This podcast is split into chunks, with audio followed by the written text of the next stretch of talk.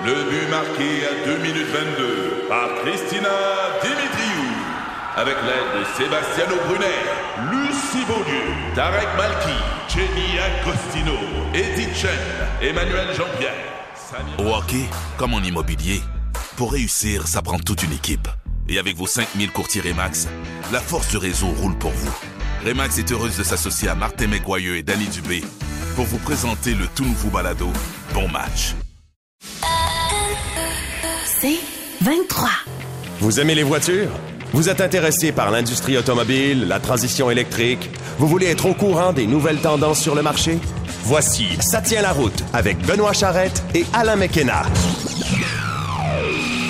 Salut tout le monde, Benoît Charrette avec vous, Monsieur McKenna, mes hommages. Bonjour Benoît.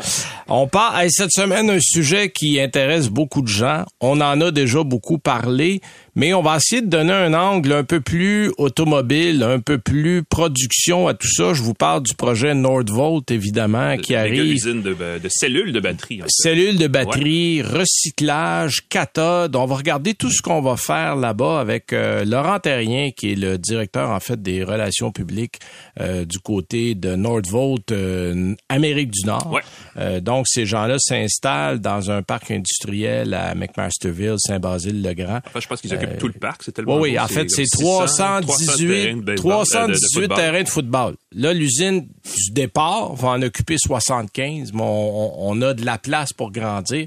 On va parler de tout ça avec euh, Monsieur Terrien un peu plus tard dans Mhm. l'émission. On va, tiens, en essai routier, tu nous présentes quoi cette semaine, mon cher J'étais dans l'équivalent euh, sur quatre roues d'un porte-avions. J'avais un Volkswagen Atlas. Euh, il y a eu du nouveau sur, de, ben, sur ce véhicule-là pour 2024, donc on l'a essayé. OK, moi j'étais au Portugal, il y avait un embargo, je, je- je ne pouvais pas en parler, mais là je peux. L'embargo est levé, le BMW i5, euh, donc qui est la, en fait c'est la première fois qu'on présente la série 5 euh, littéralement sous forme essence et électrique en même temps. On a comme fusionné les deux modèles. On a gardé pratiquement la même carrosserie pour les deux, euh, les deux versions. J'ai essayé le modèle qui est le M60 X-Drive, qui est en fait le plus performant des deux modèles électriques qu'on va avoir. Je vous donne des détails là-dessus tantôt. Et évidemment, ben comme c'est à chaque semaine, on va commencer avec euh, les petites nouvelles de la semaine. Qu'est-ce que tu as au menu de ton côté? Ben écoute, on se tourne euh, du côté de chez Ford. Euh, Il y a la NHTSA, là, qui est euh, l'autorité en fait américaine en matière de sécurité routière, qui euh, ne mange pas ses mots. Oui, non. Et, et là, ce c'est rare pas- qu'on voit ces, ces- Non, non, c'est parce que c'est pas nos, nos mots, Non, exactement. c'est les mots de du National Highway Traffic Safety Administration aux États-Unis. parle d'un trouble mécanique catastrophique, pas rien, sur le Ford Bronco. En fait, sur différents véhicules, essentiellement des VUS et des camionnettes Ford, euh, qui étaient animés par un moteur EcoBoost. Euh, une des, ils ont différentes versions d'EcoBoost. Là, on parle de, du 6 cylindres de 2,7 ou de 3 litres. Euh, c'est un problème mécanique euh, bon, qu'elle qualifie de catastrophique et qui pourrait affecter jusqu'à 708 000 véhicules Ford produits entre 2021 et 2022. Euh, les véhicules ciblés, là, si on parle de Ford Bronco, Ford Edge, euh, Explorer, le F, F-150, qui est quand même, euh, on la voit partout, donc euh, ça c'est pas rien. Euh, et aussi, évidemment, les équivalents Lincoln, l'Aviateur et le Nautilus, qu'on on voit beaucoup moins, on va se Oui, dire. effectivement. Euh, donc, d'année modèle 2021 et 2022. Euh, c'est c'est quoi le bobo exactement? ben, c'est ça, c'est assez compliqué. C'est relié à une soupape qui aurait été produite à trop de température. c'est vraiment assez technique. Il y a un nom pour l'alliage qui est assez particulier, là, qui m'échappe. C'est, c'est quelque chose, en tout cas, un alliage, vous savez, c'est quoi? C'est une combinaison de métaux qui est particulière. Dans ce cas-ci, c'est un, un truc assez, assez spécial. Et quand il est surchauffé, euh, il devient plus, trop rigide, en fait, trop, euh, trop fragile et il se, il, il Il tombe en brise. miettes, littéralement. Ah ouais. ouais, c'est ça.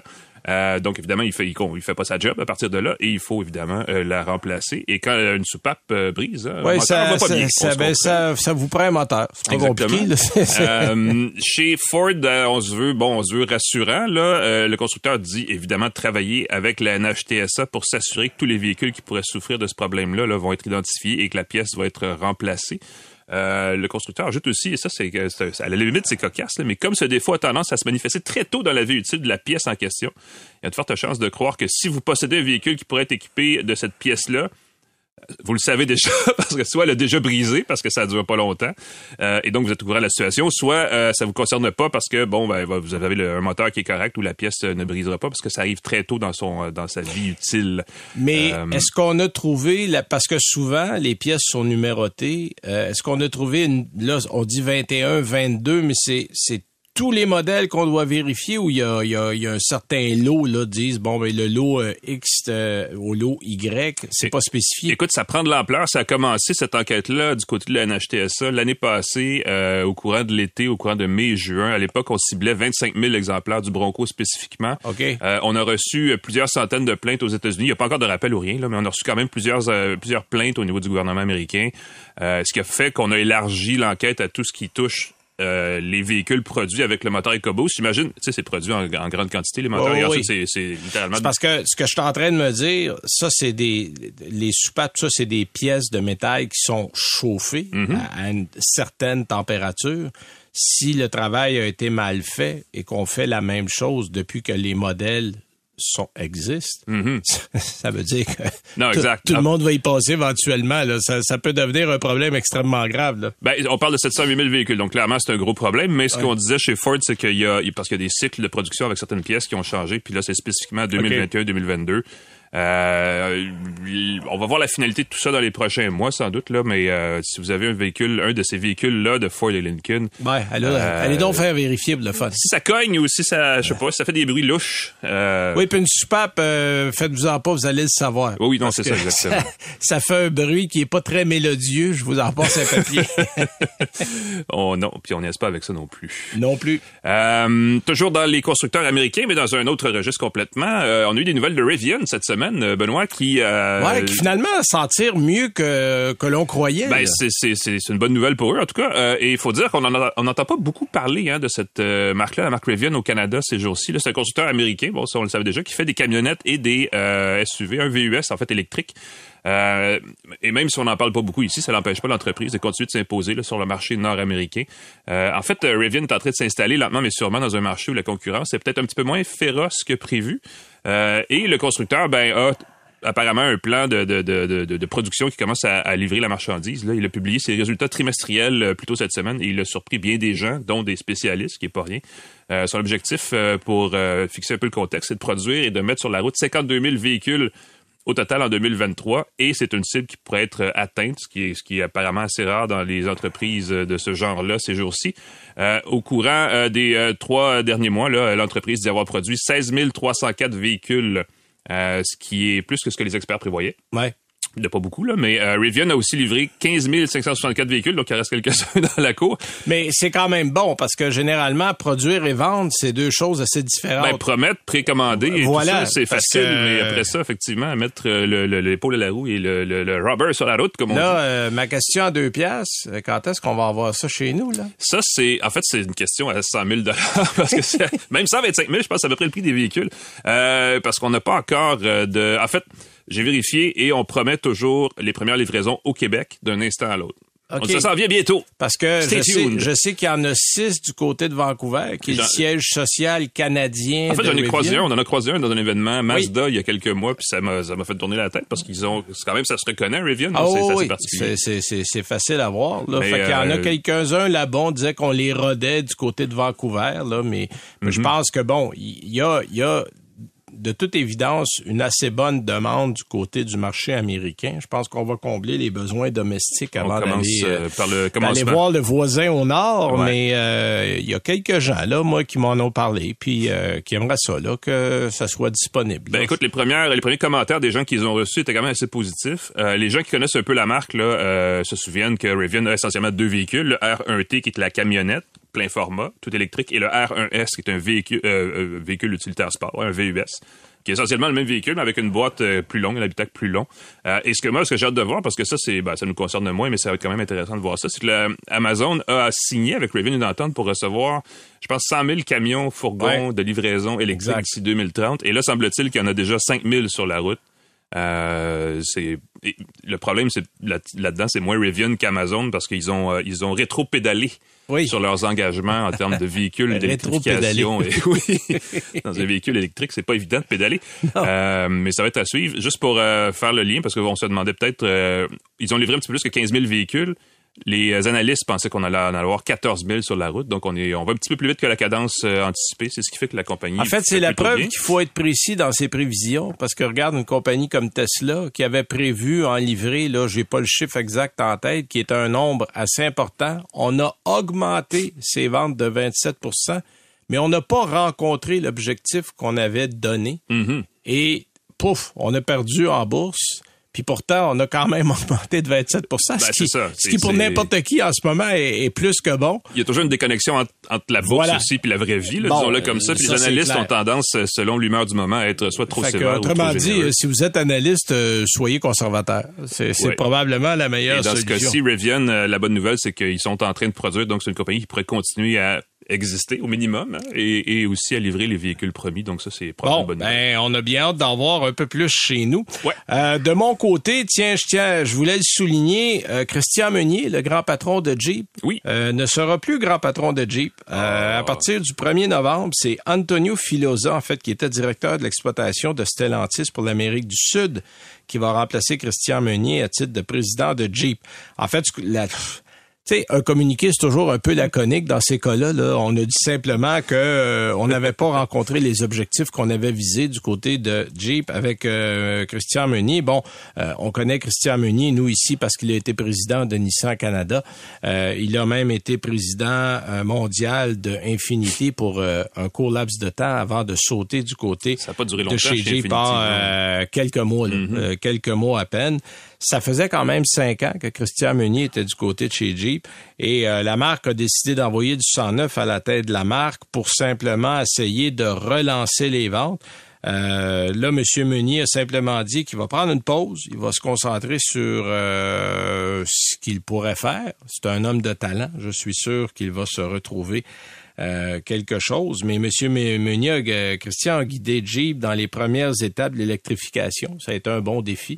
Euh, le 4xE, là, le Wrangler 4xE, ben, c'est sous sa gouverne que ça a vu le jour. Il était très fier de nous annoncer que c'était le véhicule le plus vendu chez Jeep. Écoute, Euh, électrifier Jeep et le groupe Chrysler, c'était comme pousser un bloc carré dans un trou rond. On a l'impression que c'était ouais, pas naturel. ouais. du tout, Non, non, du la tout, du tout, quadrature du cercle, c'était ça, là, parce Mhm. que euh, on le sait, les, les, les je, je dirais les plus fervents amateurs de performance et de boucan, pour parler Oui. dans un, Oui, un oui, terme plus simple, c'est les acheteurs de Dodge, de Jeep. Euh, donc, d'amener cette compagnie-là vers l'électri- l'électrification pour n'importe qui, c'est un énorme défi. Et euh, je pense que les gens en sont conscients.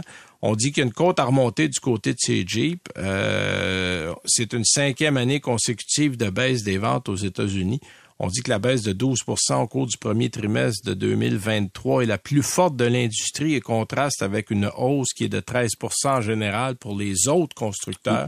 Euh, donc, euh, moi, je, n'attribue pas ça au fait que c'était Christian Meunier qui était là. J'attribue ça au fait que c'est une compagnie, comme tu le dis, qui prend un virage et, et qui est probablement la dernière compagnie qui voulait prendre ce virage-là. Euh, moi, je le sais, j'ai été à des lancements de Dodge et des lancements de Chrysler dans les dix dernières années et on le disait, euh, les gens de Dodge disaient on a volontairement mis de côté 95% de la population pour se concentrer sur le 5% qui sont amateurs de performance, qui aiment les V8, qui aiment l'Amérique des années 70 et on va vers ces gens-là. Donc, on, on a fait un modèle d'affaires avec ça. Et là, du jour au lendemain, tu es obligé de dire, bon, euh, on va aller vers l'autre 95% finalement. Et là, ben, tu as une ribambelle de produits qui a été euh, dessiné, conçu pour, pour l'autre 5 On voit aussi que le prix moyen des véhicules Jeep depuis quelques années a beaucoup augmenté. Ben, c'est ça. En plus, les 4xE qui sont euh, à moitié électriques coûtent pas mal plus cher que l'équivalent moteur à essence. Donc, Exactement. Donc, c'est C'est euh, c'est c'est pas simple. Euh, c'est compliqué. On va souhaiter bonne chance à M. Filosa et euh, on garde en tête Christian Meunier. On a des bons contacts avec lui. Quand Christian, Christian Meunier a pris une décision, on va lui en parler.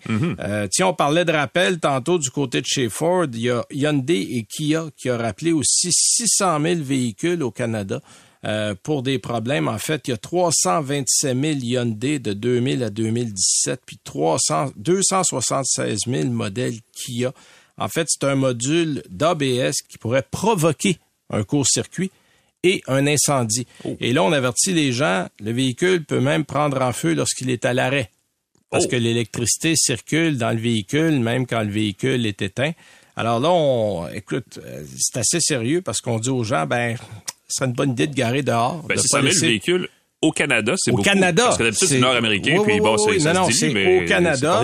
c'est là. Des modèles plus anciens, mais ça touche pratiquement toute la gamme. Là, on parle des modèles comme le Borrego, le Cadenza, le Forte, le Kia Connaissant, l'Optima, le Rio, le Rondo, le Sorrento, le Soul, le Sportage. Là, vous voyez la. On a sorti le catalogue au Oh, complet. on là. a sorti le catalogue au complet. Euh, il faut changer un module, en fait, qui s'appelle le module de commande électronique hydraulique des freins. Il faut changer ce module-là. Euh, bon, on dit les risques, c'est pas. Pensez pas que votre véhicule va brûler si vous êtes propriétaire de ça. Il y a un risque. Mais comme on a appliqué le même module à tous les modèles, ben là, il va falloir passer à travers tous les modèles pour vérifier si tout Le ça revers- fonctionne. Le revers de la médaille des plateformes partagées, n'est-ce pas? Voilà. En fait, il y a un numéro 800, là, le 888-216-2626, où on peut vérifier la présence d'un rappel en ligne. Euh, allez sur annuelauto.ca. La nouvelle est là. Euh, comme tes nouvelles sont là. Les nouvelles qu'on donne chaque semaine, on les met en ligne sur annuelauto.ca pour que les gens puissent aller les consulter. Alors voilà, ça fait le tour de nos petites nouvelles. On prend deux secondes et on revient pour parler d'un sujet important en automobile, l'usine Nordvolt avec euh, Monsieur Laurent Terry. Sur un chemin de campagne qui se perd à l'horizon dans le bleu du ciel, vous profitez du paysage. Votre nouvelle Toyota sillonne la route avec agilité et négocie les virages avec douceur. Rien ne peut vous arrêter. Ah, sauf la construction.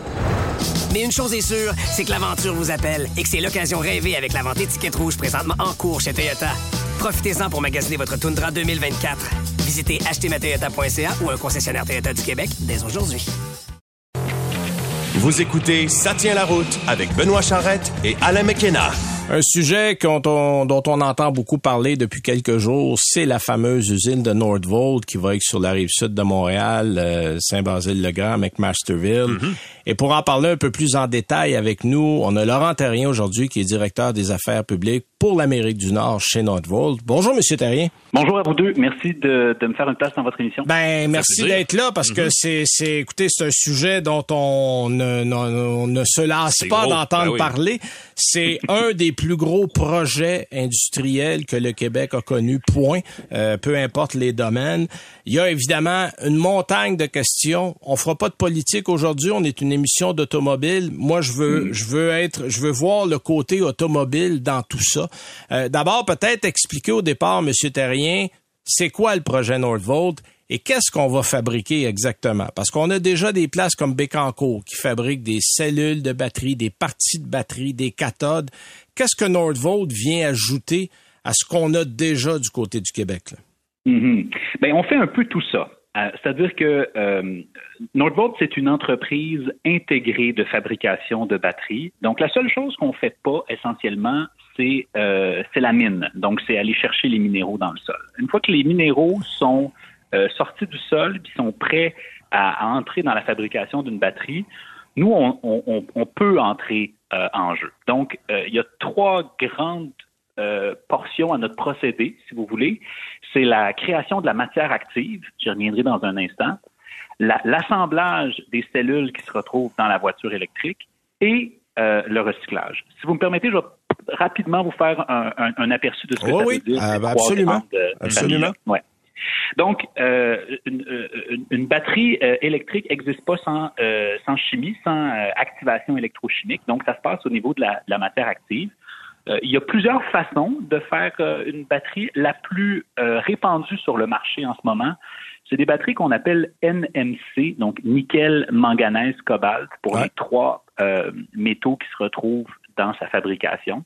Donc, nous, on, sur la portion euh, matière active, euh, on va chercher ces minéraux-là, on achète ces minéraux-là euh, et on les transforme en matière active en y ajoutant du euh, lithium. Donc, on, on crée finalement une espèce de poudre noire qui, euh, qui va devenir euh, la base de la fabrication de la batterie. C'est dans cette poudre que c'est grâce à cette poudre que les électrons vont pouvoir être libérés et se déplacer à l'intérieur de la cellule. Donc, ils produisent l'énergie, littéralement. Exactement, exactement. La, la, façon dont fonctionne une batterie, c'est très simple. C'est comme un, c'est comme un contenant qu'on peut remplir et vider presque à l'infini. Donc, quand on recharge la batterie, on fait passer les électrons d'un côté de la batterie, d'un pôle de la batterie. Puis quand on l'utilise, ils se ben, de l'autre côté. Exactement, jusqu'à ce qu'ils soient rendus entièrement de l'autre côté. Puis après ça, ben, on va devoir la recharger. Pour assembler euh, des cellules de batterie, ce qu'on fait, c'est que euh, on, a deux lignes de procédés dans l'usine qui sont complètement indépendantes jusqu'à la toute, toute, toute dernière étape. Donc, ça ne se touche jamais. Sur un côté, on a une feuille de cuivre et sur l'autre côté, on a une feuille d'aluminium. Sur la feuille de cuivre, on vient déposer l'espèce de poudre qu'on a fait à la première étape, là, qui devient, on, la liquéfie, on la rend, on, ajoute un solvant pour la rendre liquide, on la cuit sur la feuille de cuivre. Et puis sur l'autre ligne d'assemblage, sur la feuille d'aluminium, on vient mettre du graphite. Et à la toute dernière étape, on vient placer une feuille de cuivre, un séparateur, une feuille d'aluminium, un séparateur. Et ainsi de suite, plusieurs centaines de fois, on vient faire ce qu'on appelle du stacking de l'ensemble de ces feuilles-là. Et on se retrouve avec euh, une cellule. Un dernier mot sur le recyclage, parce que c'est très important pour nous. Mhm. Euh, euh, l'industrie des batteries euh, a, bien des qualités, mais a encore beaucoup de défauts. Le, premier étant que une fois que la batterie est en fin de vie, si on ne trouve pas une façon de la remettre en état ou de la remettre à son état initial, on vient de consommer énormément de ressources. Nous, on a des engagements en matière de développement durable qui sont euh, parmi les plus importants, sinon les plus importants de l'industrie. Donc, on crée à même nos usines d'assemblage des usines de recyclage où on va récupérer des batteries en fin de vie et même certaines des batteries de notre production qui n'auraient pas passé nos tests de qualité. On les retourne à l'étape de, matière active pour qu'ils puissent revenir dans le procédé. Donc, il y a presque rien qui se perd. Au final, on récupère 98% de la matière active. Évidemment, cette matière-là n'a pas à être minée, n'a pas à être euh, donc c'est vraiment on, fait un cercle et on récupère une partie de ce qui va être. Euh, et est-ce qu'il y a déjà des ententes avec les batteries que vous fabriquez pour qu'elles reviennent? Avez-vous des ententes aussi avec d'autres fabricants, d'autres constructeurs pour que ça revienne chez vous ça? Ben, en Europe, oui, tout à fait, parce que parce que c'est au cœur du modèle. Hein. S'il n'y a pas de batterie qui entre, il n'y aura pas de matière active qui sort. Euh, il faut développer ces ententes de partenariat-là en Amérique du Nord. Pour nous, l'usine euh, du Québec, euh, c'est notre première euh, sortie à l'extérieur de l'Europe. On a des usines en Suède, on a des usines euh, en construction en Allemagne, on a une usine en opération en Pologne, un projet euh, de, de, lithium euh, au Portugal et un projet d'hydromètre en Norvège. Donc, on, on est euh, dans plusieurs pays d'Europe, mais ça faisait quelques années que nos clients européens qui ont des installations en Amérique du Nord, nos clients, là, c'est le groupe Volkswagen, c'est BMW, c'est Scania, c'est Epiroc qui fait des, la, de la machinerie lourde. Donc, ça faisait quelques années que nos clients nous disaient, euh, ce serait le fun de vous avoir de l'autre côté de l'Atlantique parce que les chaînes de valeur sont différentes, la réglementation est différente, puis même euh, au niveau de, du fameux programme IRA dont on a entendu parler pas mal. la loi américaine, oui, qui, aide financièrement les gens, oui. Ben, il faut qu'il y ait, il faut qu'il y ait de la fabrication sur le territoire nord-américain. Donc, euh, ce sont nos clients finalement qui nous ont demandé de, de, trouver une localisation. Tout ça pour vous dire que le projet du Québec, c'est notre, c'est notre premier pied à terre euh, en Amérique. Mhm. Euh, donc, il faut développer ces ententes-là, notamment sur le recyclage. Ben, parlons-en de la portion québécoise. Est-ce que, est-ce que il euh, y a une raison pour laquelle vous êtes à McMasterville plutôt qu'à Bécancourt, qui semblait être la place au Québec pour justement s'installer pour les fabricants de composants de batterie et d'électrification? Ben oui, et, la raison est fort simple, c'est que notre terrain, le terrain dont on a besoin, fait à peu près 170 hectares pour, pour rendre ça peut-être un peu plus clair, euh, puis euh, créer une image. 170 hectares, c'est assez grand pour y faire entrer 1000 patinoires de hockey professionnels. Donc, c'est un très vaste terrain. Mhm. Euh, Bécancourt est, euh, semble être absolument une destination de choix pour, euh, pour certains de nos, euh, de nos partenaires de l'industrie. Mhm. Euh, il restait plus de terrain aussi grand pour nous accueillir à Bécancourt. Ah oui, c'est déjà plein avec Bécancourt. ben, c'est peut-être pas plein, mais des terrains de cette taille-là, il n'y en a pas beaucoup au Québec. Et il y en avait un seul, en fait, dans la région de Montréal. Puis nous, pour nous, c'était fondamental de s'établir dans un, dans un rayon d'à peu près 30 minutes de la région métropolitaine parce que euh, on a besoin de beaucoup de talent. euh, et, et d'avoir accès à cette euh, à ce bassin de talent-là qui provient de la région métropolitaine, du Grand Montréal, avec ses 4 millions d'habitants, ben euh, c'est fondamental pour nous. Euh, si on avait choisi d'installer cette usine-là ailleurs, nos défis en matière de main-d'œuvre auraient été encore plus grands. Ben, euh, justement, alors qu'on sait que c'est déjà un enjeu. Ah oui. Parlons-en, M. Laurent Terrien, du défi de la main-d'œuvre. On parle d'à peu près 3000 emplois qui vont être créés. Euh, on sait, et, et tout le monde le dit, on est en pénurie de main-d'œuvre. Où est-ce que vous allez aller ramasser tout ce monde-là? Parce qu'on s'entend, c'est des valeurs, c'est des, souvent des emplois à valeur ajoutée. On parle d'emplois qui demandent une bonne scolarité, qui demandent des experts. Il y en a pas des tonnes. On va aller chercher ça où, tout ce beau monde-là? Hmm. C'est une excellente question, puis on se l'est fait poser pas mal dans les derniers jours. Oui, Euh, et on, on ne se cachera pas euh, que c'est possiblement l'un des plus grands défis qui est devant nous. Euh, sinon, le plus grand défi qui est devant nous. Parce que c'est vrai qu'on a besoin d'une main-d'œuvre qualifiée, mais il y a des solutions. La première solution, je pense, elle vient de l'ambition qu'on a de, requalifier ou d'amener des gens qui sont dans d'autres domaines à venir travailler chez nous. Donc, euh, euh, les, programmes de formation pour venir travailler chez nous, il y a un programme euh, interne. Donc, on, on, est capable nous-mêmes d'amener des gens qui n'ont pas d'expérience à devenir prêts à entrer sur nos, sur nos lignes de production. Mais on vise aussi développer des programmes de partenariat avec les cégeps, euh, les universités euh, québécoises, puis OK. euh, requalifier des gens qui viennent de d'autres domaines. Donc, vous allez aller à la source, littéralement. là. Ben, il faut, on n'a pas le choix Ouais. de développer ces partenariats-là, puis d'amener, d'am- on crée une nouvelle, euh, une nouvelle ère industrielle. Euh, donc, il faut, il faut que, il faut que les programmes euh, euh, académiques euh, s'adaptent aussi. Exact. Là où on est euh, confiant, sans, être, euh, sans prendre ça à la légère, hein, quand même, mais confiant, c'est qu'on on a la chance d'offrir des emplois dans un domaine d'avenir où les conditions sont intéressantes, où tout le monde chez nous a accès à une prise de participation dès la première journée euh, à l'emploi. Donc, euh, donc on- on- on- tout le monde chez nous a un petit morceau de Northvolt. Euh, et d'offrir la possibilité de travailler dans un dans un domaine qui essentiellement va permettre à la planète de survivre. Donc, on a le sentiment, puis regardez, le, depuis on a fait l'annonce jeudi dernier, Mhm. euh, on a reçu plusieurs centaines de curriculum vitae euh, s- sans qu'on en ait fait la demande. Là. OK. OK. Donc, il y, a- y un intérêt, il y a une espèce de buzz autour de ça en ce moment. Là. Ben, souhaitons-le parce Ouais. que euh, parce qu'on va en avoir besoin si on veut réussir la transition énergétique. Quand est-ce que les euh, premières batteries vont sortir de l'usine? Parce qu'il dort, il faut construire le bâtiment et tout le kit, j'imagine. Oui. Ben, on le fait pas tout d'un coup. Hein, C'est-à-dire que l'usine va pas sortir de terre, puis on va attendre que, que les planchers soient parfaitement serrés partout euh, sur les 170 hectares avant d'employer nos, nos premiers employés. On va le faire par bloc. Donc, notre objectif, c'est que notre premier bloc, ce soit un bloc d'assemblage de cellules Mhm. euh, et que euh, les, les, les premières cellules en sortent en 2026, à peu près à la moitié de l'année 2026. OK. Donc, dans trois ans.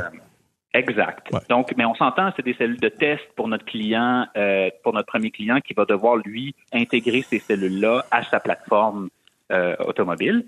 Donc, euh, donc première cellule en 2026 et graduellement, bloc par bloc, on va continuer la construction et la mise en opération de nouveaux blocs jusqu'à ce que l'usine soit complètement construite en 2028. Donc, c'est un processus graduel. Puis ça permet aussi de rassurer un peu les gens. J'en- J'entends beaucoup de gens qui disent euh, euh, comment comment on va faire avec le trafic? Il y a des enjeux de circulation importants sur la rive sud, notamment sur la 116. Ben, il y a plusieurs aspects à ça. La première chose, c'est euh, sûr, tous ces gens-là vont pas arriver du jour au lendemain. Non, vous allez le faire de manière graduelle. C'est ça qu'il faut retenir. Voilà. Ouais, ouais, ouais, ouais. Exact. Deuxièmement, on va toujours favoriser le transport collectif et le transport actif. On souhaite que les gens habitent la région aussi le plus possible. Puis troisièmement, euh, ben, il va y avoir plusieurs shifts là, dans une journée.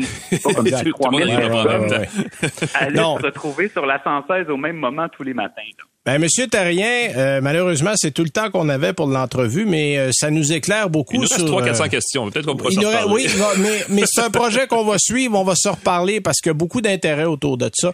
Euh, merci de votre présence et euh, on vous souhaite bonne chance avec le projet. On se tient au courant.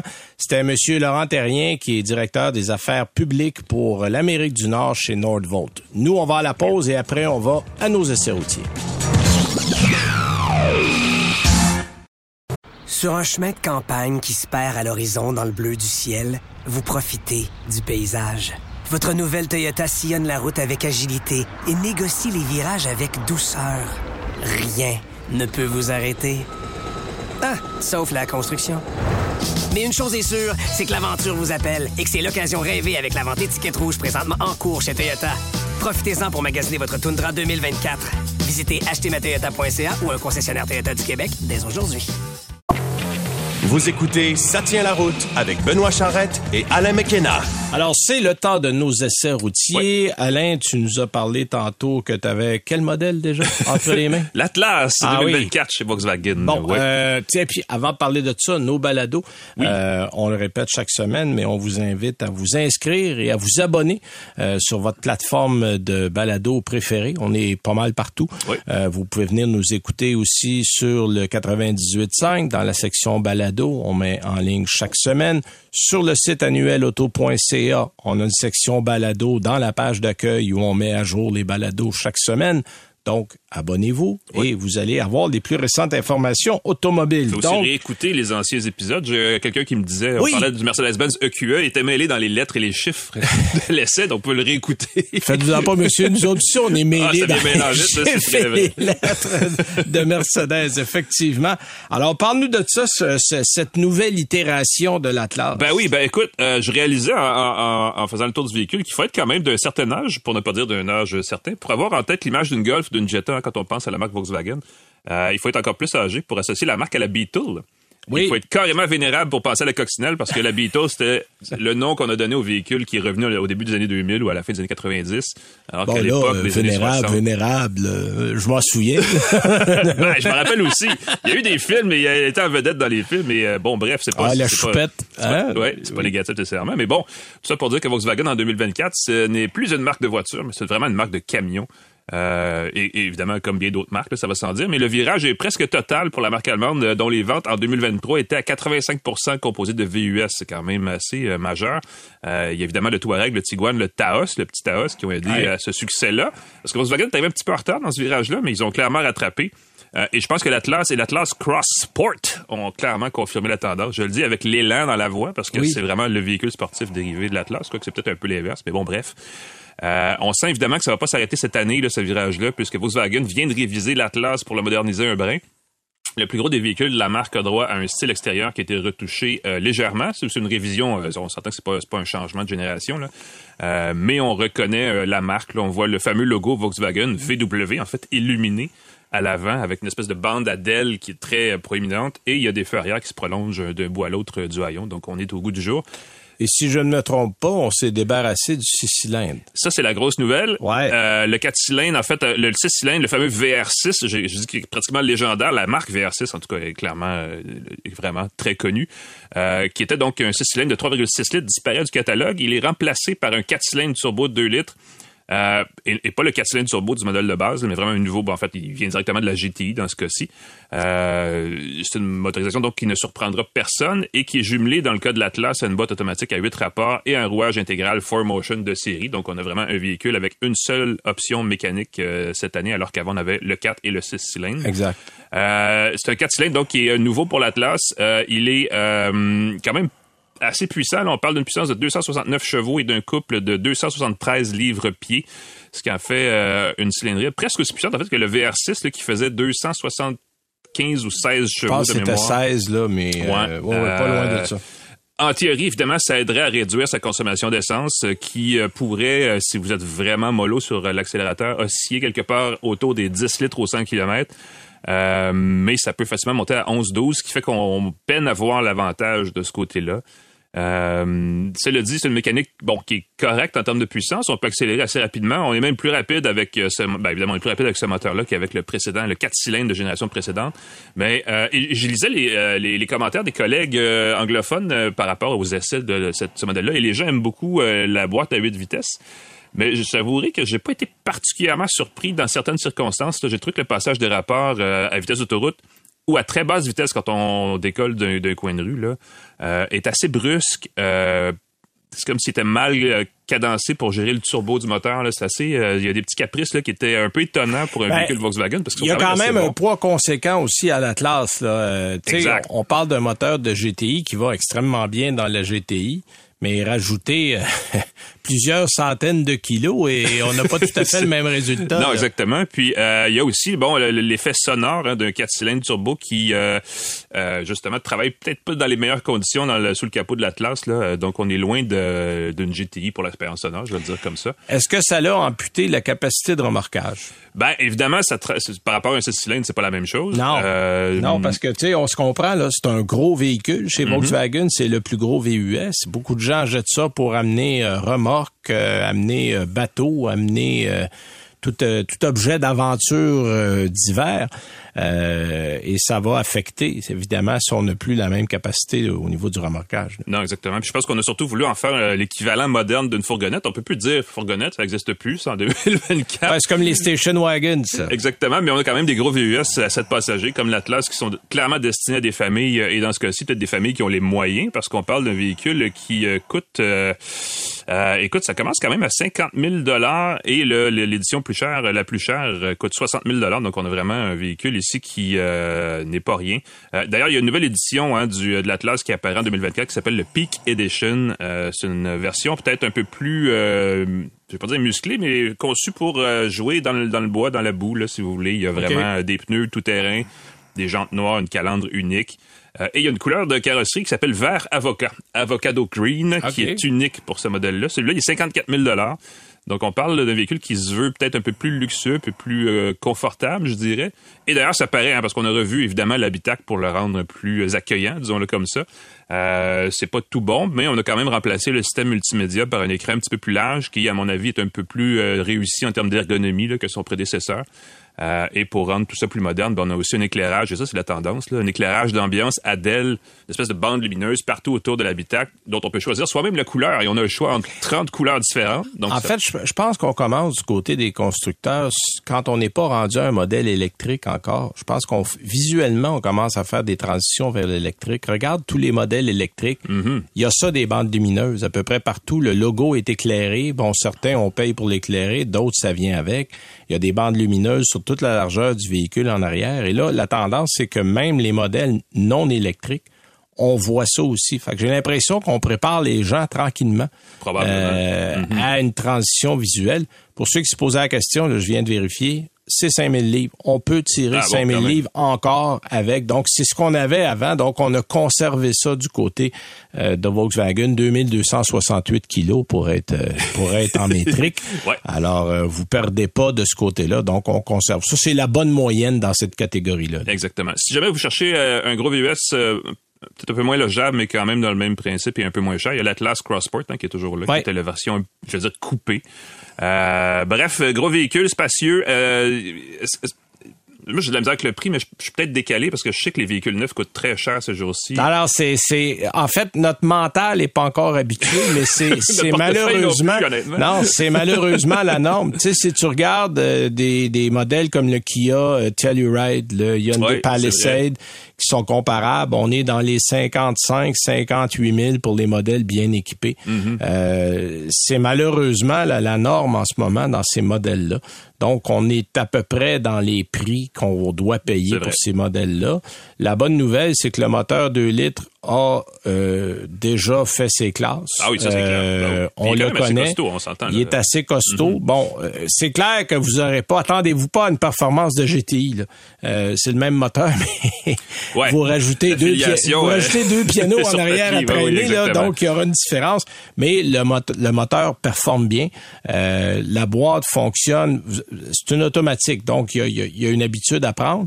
Mais euh, j'ai eu l'occasion de l'essayer. J'ai été, euh, j'ai été agréablement surpris. C'est un modèle qui se débrouille assez bien. Puis c'est un modèle populaire chez Volkswagen. Je veux juste dire ceci pour compléter parce que je parlais d'un véhicule qui se veut un peu plus luxueux. Mazda fait un peu le même virage là, en voulant être plus luxueux et le CX-90 à mon avis, à mon avis arrive mieux là à nous convaincre que c'est un véhicule un peu plus haut de gamme. Puis il y a un six cylindres. Mais c'est pas pour les gens la qui même veulent avoir le euh, six cylindres, on l'offre toujours chez Mazda. Puis un quatre cylindres hybride branchable aussi. Donc on a on a deux options. Mais je pense que Volkswagen, si on conserve l'Atlas, on va amener des options qui s'en viennent. On je pense qu'il y a l'ID7 aussi qui est quand même assez gros qui s'en vient bon, dans l'électrique. Il y a des options. Ça, euh, moi, j'étais du côté de Lisbonne au Portugal pour l'essai de la nouvelle BMW i5. Euh, on connaît déjà la i4, on avait la i7, là on a la i5.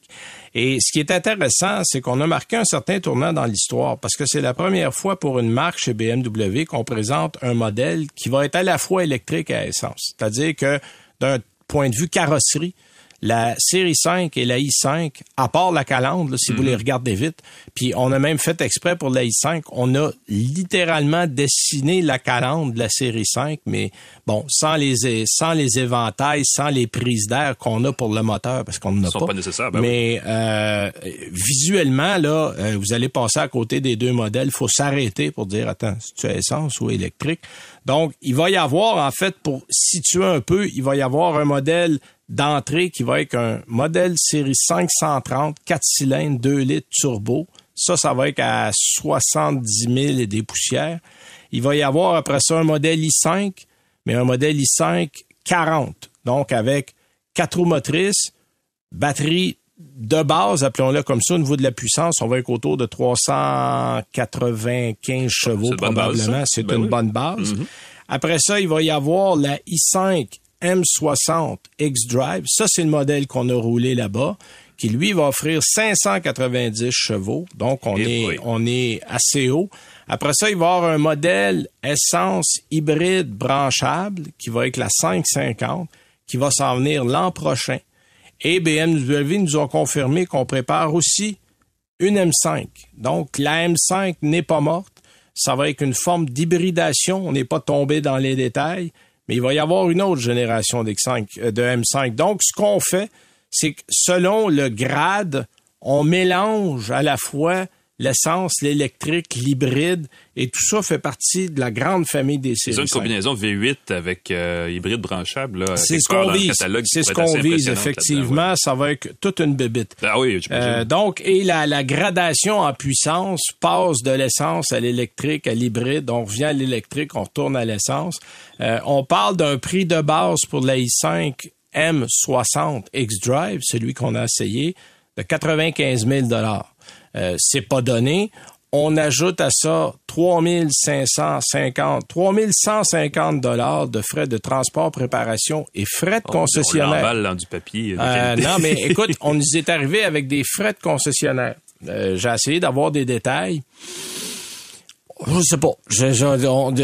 ça fait partie. Et là, évidemment, le modèle à 95 000 il y a rien dedans. Hein? C'est tenu, oh, tenu, tenu. Ah euh, nous, le modèle qu'on avait à l'essai, j'ai fait la liste des options qu'on avait. C'était 113 400 OK. Et là, ben, au-dessus de 100 000 il y a une taxe de luxe euh, qu'on ah ajoute au véhicule. Ben oui. Alors, votre 113 devient 123, paf, d'un coup sec comme ça. Euh, donc, attendez-vous, là, si vous voulez un peu d'équipement, là, on va être 125 plus taxes. Euh, soyez pas, tombez pas à terre, là, ça va probablement ressembler à ça. Cela dit, le modèle est fort intéressant à conduire. Euh, il y a évidemment pas mal d'options. Je vais parler d'une qu'on a essayé là-bas. En fait, BMW a préparé deux moteurs exprès pour ça, deux modèles exprès pour ça, c'est-à-dire que c'est une conduite assistée avancée. Euh, simplement en regardant les rétroviseurs à gauche ou à droite quand la voiture est en fonction, vous allez changer de voie, dépasser, revenir. Vous n'avez plus à toucher au volant. Euh, donc, la voiture jusqu'à... C'est dangereux, ça, non? Ben, écoute, on le fait sur l'autoroute et jusqu'à 130 km heure. Ça va pas plus vite que 130, mais c'est déjà mieux que la concurrence. Le véhicule se comporte de manière impeccable. On n'a pas eu de problème. On a évidemment les doubles écrans incurvés qu'on a trouvés dans d'autres modèles comme la i7. 27,2 euh, pouces d'écran, un écran de 14,9 pouces au centre, 12,3 pouces. C'est téléviseur, ça. On a la technologie 5G embarquée. On va avoir des jeux vidéo. On a travaillé avec une compagnie pour, pendant que vous rechargez, euh, euh, pouvoir euh, jouer, faire des vidéos, faire vos commissions. Le 5G est embarqué. On a un système BMW iDrive 8.5 qui est très évolué, mais qui demande un peu de travail parce qu'il y a beaucoup de sous-menus. moi, ce que je conseille aux gens, si jamais vous achetez ce modèle-là, prenez-vous un conseiller et faites-vous des raccourcis dans les menus parce que c'est un peu long quand on le est temps, au volant. ouais, de la personnaliser avant de conduire. Euh, en 30 secondes, ça se conduit merveilleusement bien. On a été capable de garder le côté dynamique, plaisant, excitant des produits BMW, même si le véhicule fait 2,7 tonnes. Eh c'est lourd, mais ça ne paraît pas sur la Mm-hmm. route et ça, c'est la grande qualité de ce modèle-là. Il y a évidemment une panoplie d'options, que ce soit du système audio euh, Bowers Wilkins. Il y a un groupe de luxe à 6200 dollars qui offre la recharge sans fil, qui offre un décodage d'assistance au feu de la route, un La aide recharge sans fil pour le téléphone, pas pour, la voiture. Pour, pour la voiture, effectivement. Et on a 412 km d'autonomie sur ce modèle-là, à euh, ce qui est tout à fait correct. On prévoit plus avec le 440, le modèle M40, c'est-à-dire euh, on prévoit probablement pas loin de 500. Et ça, ça va arriver quelque part euh, cet automne. Donc, euh, des modèles à euh, regarder pour ceux qui aiment la conduite allemande dans une version électrique. Alors voilà, c'est tout pour cette semaine. Oui. Merci d'avoir été là, Alain. Merci, Nous, on vous dit passez une bonne semaine et on se reparle la semaine prochaine. On parle entre autres de Lexus TX que je m'en vais essayer. C'est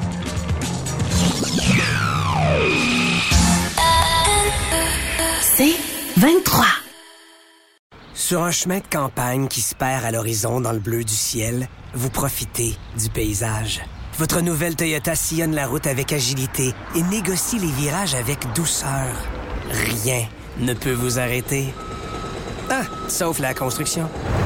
Mais une chose est sûre, c'est que l'aventure vous appelle et que c'est l'occasion rêvée avec la vente étiquette rouge présentement en cours chez Toyota. Profitez-en pour magasiner votre Tundra 2024. Visitez achetermatoyota.ca ou un concessionnaire Toyota du Québec dès aujourd'hui.